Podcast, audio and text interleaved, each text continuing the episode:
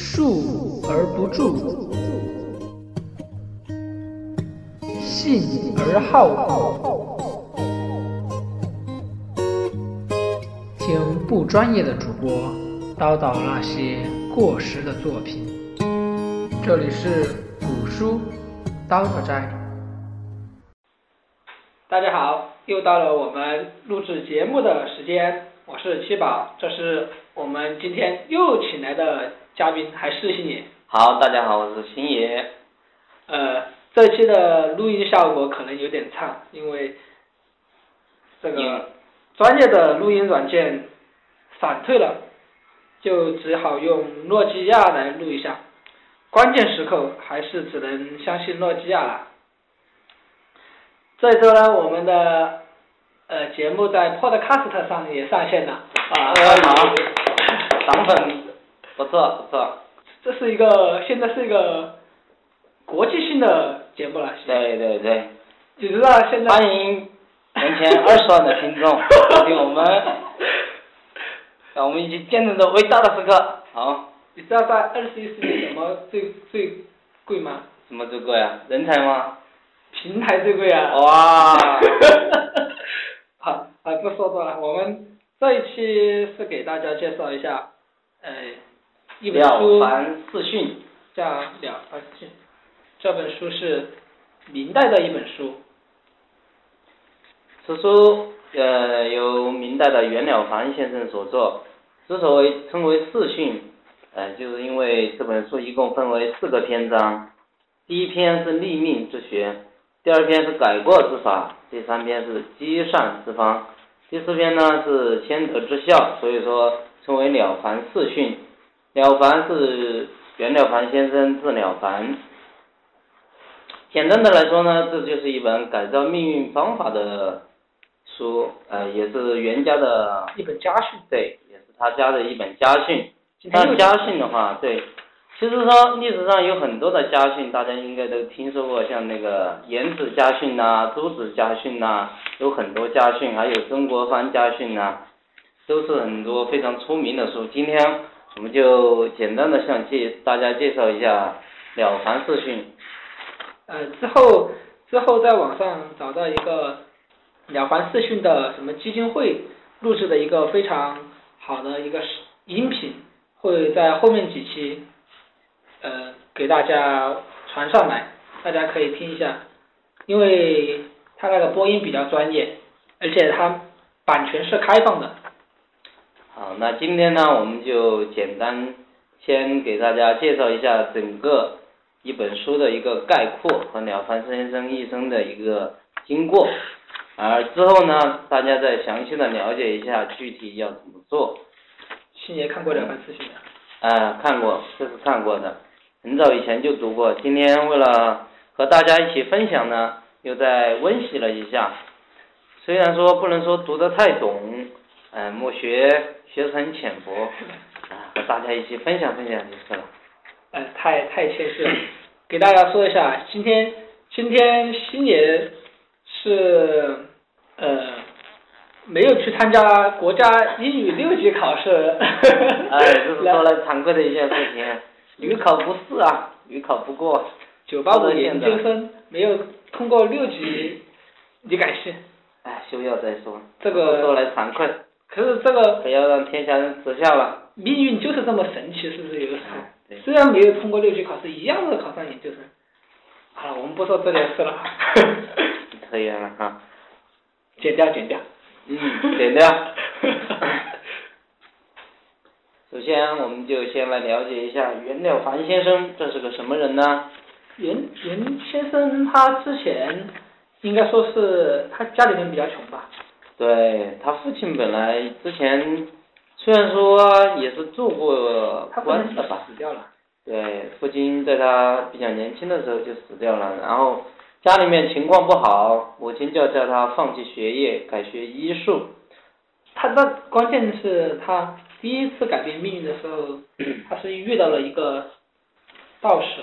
对，一说到这个道士啊，就要讲到非常中国非常出名的一个地方，叫做南京栖霞山，开眼，呃，天开眼拜见云谷禅师，云谷禅师就向他讲述了命运之理和改命的方法，使他到哪里去了？对命运这个东西啊，终于是不再迷茫。对呀，对呀。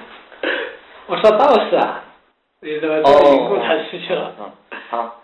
他这他这几年是很穷，对吧？对。然后准备辍学了。对，已经辍学了。然后遇到了一个道士，就说给他算命，对吧？哎，十七岁的时候，在山中采药，遇到方外高人孔先生，听孔先生指点，又继续读书。呃，然后之后，他的命还是比较好。孔先生给他算的命，就说你只要读书的话，就就能够当官。对。然后他十八岁就考中秀才，三十三岁不为贡生，然后就走上了为官仕途。这一条路之后整个人就变得比较消极，认为命运就是既定的嘛。对，为什么会消极呢？这要从他，这要从那个孔先生给他算命说起。孔先生算中了他哪一年考中秀才，哪一年考中贡生，哪一年又是考中第几名，当官之后哪一年俸禄多少，哪一年又在升官，然后。一直到三十五岁之前，他的命运都算的一点都不差，因此呢，他整天然后就非常消极，做官呢也非常没有兴趣。但是一个偶然的机会呢，让他结识了一个不平凡的人。应该说是他应该是因为他的消极被开除了，还是好像被贬官了，还是怎么回事？有那么一层意思，我看过《了凡四训》的电影，电影里面介绍是说，嗯，他在那个做官的那个地方的主事啊，看他整日消极，情绪不好，然后就让他调到外地去了。嗯，然后他就，就去路过拜访了一位禅师，在离京赴任的时候啊，他路过南京栖霞山。拜访了云谷禅师，就开始了他人生命运的又一次转折。禅师就给他介绍改变命运的方法。对。就介介绍命可以由自己加以修正，对吧？对，命由己造，就是说命运这个事情啊，实际上还是控制在自己手里面的。但是说一般的人他不知道改变命运的方法。所以说，就像无头苍蝇一样碰来碰去，终日都抓不到要领。之后，他的命运改变没有？改变了。整个故事大概就是这样吧。对，故事就是这么个样子。他也是因为他的小儿子比较任性，他所以说才在七十岁的时候把这些话写下来给他小儿子看的。嗯，是这个样子的。小儿子呢，也是终日很调皮。他小儿子是考了一次，考了一次考试没考上，然后有点怨天尤人。对他觉得是主考官不识自己的文章，而没有从自己身上找问题，因此呢，他觉得，呃，自己的子孙难免会在人生的旅途中遇到种种问题，不知道如何。去面对，所以说就做了《了凡四训》这么一个家训流传下来。啊，整个故事大概就是这样嘛。对，但是要细讲的话，就还是有一些非常关键、一些要具体探讨的东西。首先就是这个命呢，算命的话在外面经常看到，但是我没有去算过，你去算过比较些？我也没有算过。如果真的懂方法的人的话，他是算得准的。但是算命这个东西啊，大家不知道有没有发现没有？很多算命的，很多算命的人呐，他都是要么瞎眼，要么断腿。不知道七宝有没有了解过这个事情呢？不知道为什么？不知道这个是。嗯。这叫说到一句俗话，所谓天机不可泄露。而算命的人呢？就是说，告诉人家命运如何如何改变，如何避祸为难。但是呢，这些实际上都是一个人一生应该经历的事情。他但是他叫他避开了，他就叫人家实际上应该他遭受的东西，应该他承担的后果，却让他不承担。叫坏人应该受恶，但是说呢，却因此避开了。所以说算命这个人呢，他就要遭受祸端，他帮人家承担了很多东西。怪不得那些算命的都这么落魄啊。对，呃，天机不可泄露，就是很有道理的。呃，大家听众听了这么一段姻缘，就知道为什么有很多很关键的时候呢，高人总会说天机不可泄露，就是这么回事。嗯，我倒是知道一些算命的书，比如说紫微斗数，听说过没有吗？嗯，有一个印象，他就是通过星辰吧，紫微星就是好像就是北极星，它就是通过一些天地的运行规律来推测人，这是应该算是现在比较普遍的一本书了。哦，其实说起算命呢，呃，说狭隘一点，就是说大家说的那个算命先生啊，要算吉凶、算祸福、算嗯富贵。要说普遍一点，大家都会很多人关注的什么星座啊，啊生肖啊，其实都是都是算命的一部分。因为你找算命先生给你算命呢，他首先要得到的是什么东西？就是你的生辰八字，所谓生辰的年月日，甚至是当天的那个时辰，就是具体某个时候知道了，然后你的命运他才算得出来。肯定是跟星座这些都有很大关联的。呃，以后。以后这里顺便说一句啊，以后星座我们可以专门讲一期，因为看到一本比较有意思的书，叫做《佛说》，呃，文殊菩萨说什么什么什么星耀经。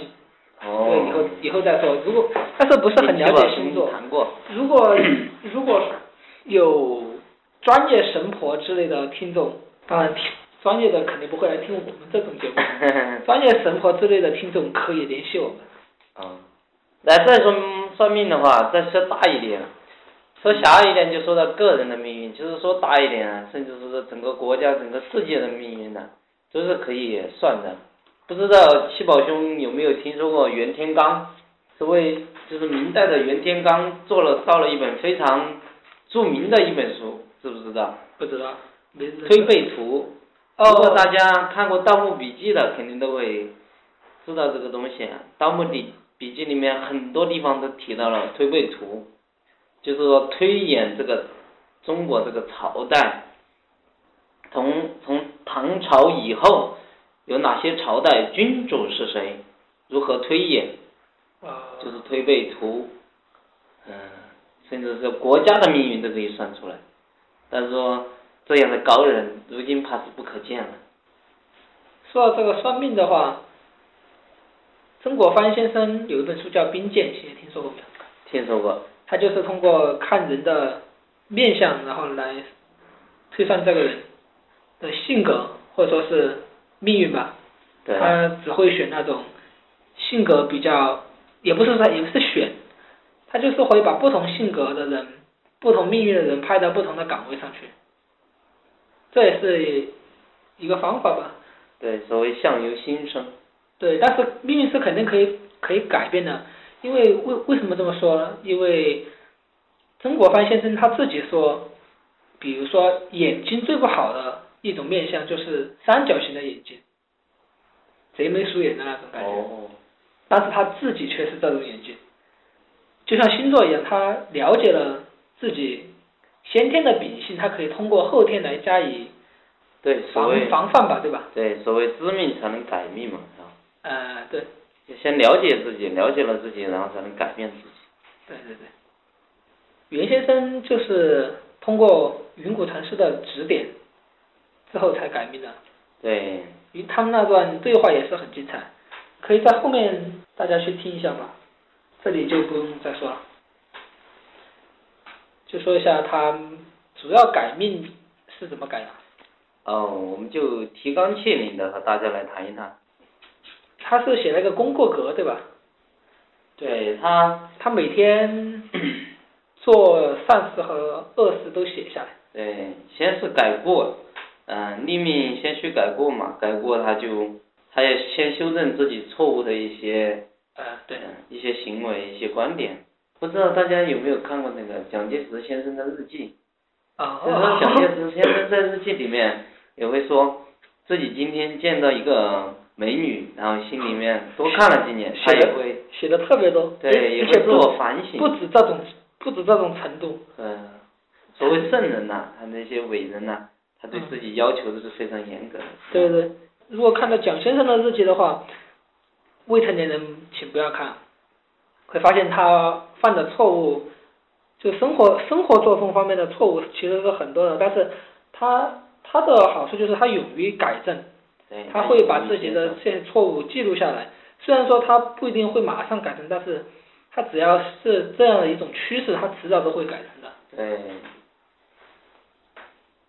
知错能改，善莫大焉嘛，对不对？也，就是说，知错能改就是最大的善嘛。对，他每天犯了错误呢，就会在一个功过功过格上面，呃，画上一个叉。做了一件好事呢，就画上一个圈儿。然后，然后每天再计算功过相抵，这样算下来，来记录自己一共到底做了多少件善事，多少件恶事。对，嗯，但是，但是到了后来的话，就容易做了，你知道为什么吗？他身居高位了嘛，对，所谓为官好做善嘛。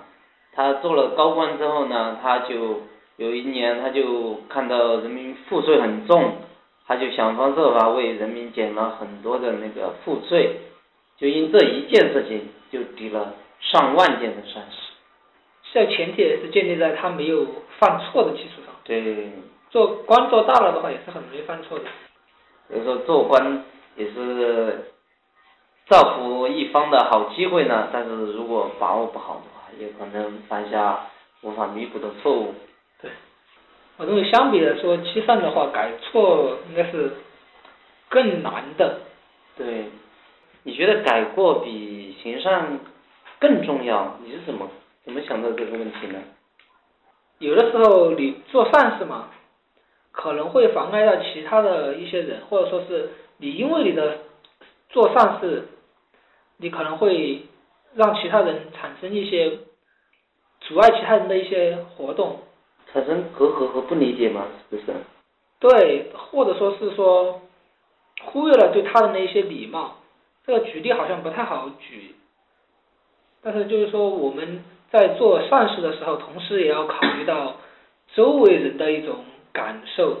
嗯，呃，孔子说一句话嘛，说君子务本，同我们是做一些力所能及的善事，它是建立在我们能够做好自己本分的事情上。比如说你是学生，对吧？你先要学习好，然后，然后你不能说今天我要去呃什么养老院看一下，然后我就翘课了，或者说是呃本来应该去回家里面回家里面探望一下父母的，但是你说回家里面和父母一起看电视有什么意思啊？那没有意义，不算做好事。然后我就去呃街上捡垃圾，当然捡垃圾也是好的，是吧？应该更重要的是把本分的事情也能做好。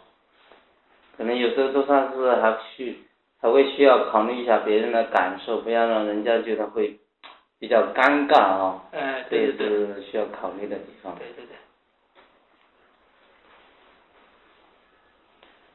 这个了凡四训里面还有一个很重要的一部分，就是云谷禅师给了凡先生讲命运是可以改变之后，教他做善事。另外一个呢，就是要教他在平时没有事的时候持咒。对，他是从两个方面知道了那个袁了凡先生。一方面呢，就是说改过行善是一方面，体现在功过格上面；另一方面呢，就是持整提神咒，就是这两个方面对。来改变命运。这个持咒就感觉有点不太好说了，对吧？哎，这里就不便和大家一起探讨。说的什么是什么不变呢？你就说那我没有意思啊，那应该怎么说？为什么不变，是吧？是因为我觉得我们是作为一个介绍传统文化的东西，如果在那个方面谈的多一点的话，对，怕大家误以为了。没有啊，我我们这个电台本来就是封建迷信的。哦，那主播这么说，我就可以谈那个谈。没有没有，我们尽量咒语咒语怎么说？以前有这么一个故事说，咒语为什么会灵呢？大家会觉得奇怪，但是说，嗯，你短时间持有它也不一定会明。有这么一个故事啊，可以值得大家讲。那咒语啊是那个梵语译过来的。什么叫梵语？主播可以给我们讲一讲吗？梵语是什么？梵语啊，梵语就是古代印度的话，就是梵语。哦。现在印度人说的话和古人说的话不一样，就像现在我们说的话，其实和古人的话都不一样。嗯。像宋代的官话的话，它就以闽南语为主，但是北方北京清朝的官话呢，就是以北京话为主。嗯。像现在我们的官话也是以北方的语言为主。嗯。就是说。梵语和我们不一样。咒语有什么意联系呢？咒语啊，就是直接从梵语在唐朝的时候，呃，在那个时候翻译的时候，直接从梵语音译过来。对。就像说我们说英语一样，直接把英语音译过来，像什么 OK 啊，Cool 啊。嗯。那和咒语有什么关系呢？咒语也是音译过来的。啊。但虽然你不知道什么意思，但是呢，它会有效力，你知道为什么吗？啊。就像以前有个故事说。有一个公主啊，她和一个穷很穷的乞丐结婚了，你知道为什么吗？不知道。那个乞丐冒充了王子，王子死了，他是冒充王子，啊恰好被他碰到。啊但是后来呢，那个乞丐他当了王子之后，一开始还好，后面的话非常逍遥跋扈，知道吗？但是说大家又奈何不了他，他是驸马嘛，对不对？然后呢？这个公主啊，就找了一个，呃，一个世外的修道之人，就说怎么解决这个问题。修道之人就教了他四句话。嗯。这四句话呢，是那个王子家乡话。啊。那公主也不知道怎么回事，她说，就对他说，公主啊，下次你碰到王呃那个驸马再闹事，你就说这四句话。嗯。然后公主说了这四句话。嗯。然后那个驸马。他就不闹事了，你知道为什么吗？说了什么事？因为这四句话就是说，这个王子啊，你原来是个乞丐，你冒充王子，你来当了驸马，你还敢嚣张跋扈，小心我把你送回去。实际上，公主她不知道这四句话是这个意思，但是王子听得懂。啊。所以说，王子从此以后再也不敢嚣张跋扈了。哦，这就是咒语的力量，知道吗？你是从那个呃整个我们整个。灵性的世界上来说，对，是吗？就是咒语，我们知道不知道是什么意思？但是说对其他一些生物来讲的话，说灵性空间来讲的话，啊对啊，他是懂的。这什么鸟语、鬼语，对，其他的之类的吧？啊。就大家很多神话里面不是都说过，有什么很多人听得懂鸟语啊，听得懂动物说话呀？啊，实际上就是这么个道理。嗯。动物之间交流，它也也是有语言的。刚才又讲了这么一大段封建迷信啊。啊，大家和大家探讨一下。子曰：“子不语鬼怪神灵。”但是我认为云谷禅师给了凡先生讲这个准提咒，他还有另外一个层面，也许还有你说的那个意思吧。还有另外一个更重要的意思，就是让了凡先生用这个通过念咒语的方式来。控制自己的内心，反正就是说让他心渐渐平静。对对对，渐渐平静。除了你做该做该做的事之外，不要有过多的杂乱的想法。对对对。你精神专一了过后，你才能把事情做好嘛。对，上周我们讲到诸葛亮先生的那个诫子文也讲到了一句叫做“对对对，非宁静无以致远”嘛。就是让心强迫自己让心静下来。嗯，一开始是需要强迫。比如说，大家可能有，如果说有高三的听众啊，你一些学霸，他可能在学习的时候，旁边有同学在那，他就会不断的告诉自己，我要考北大，我要考北大，是不是？就慢慢慢慢的给自己进行催眠嘛。然后这种力量其实很强大的。对因为他骗过了自己，最后就是想说一下吧，虽然我们这一集讲了很多，呃，算命呐，还有还有咒语之类的事情啊，我们但是我们习主席说了，呃，不提倡这些算命、看风水之类的，应该说什么低级文化？他好像好像是这么说的。这么说吗？嗯，低级文化，因为他 这个话不是否认这些，因为我也是这样认为的。因为我们应该把更重要的精力放在自我修养，对自我修养上面，然后和这个事和那个我们身边的事情是什么，哈。对，就是算命啊这些都解决不了问题的。哎。他只是扬汤止沸，但是我们希望大家能够釜底抽薪，这样的话才能真正改造自己。对对。让自己的生活越来越美好，越来越丰富。嗯。现在就每次。做总结都做得比较好，啊。那我们这一期节目就到这里吧。好，嗯，这期暂时和大家说再见，我们下期再见。呃，我随后随后的几期我们就分，呃，四个板块把那个之前提到的播音版的了凡四训白话文给大家传到网上，大家有兴趣的话可以去听一下。好了，大家再见。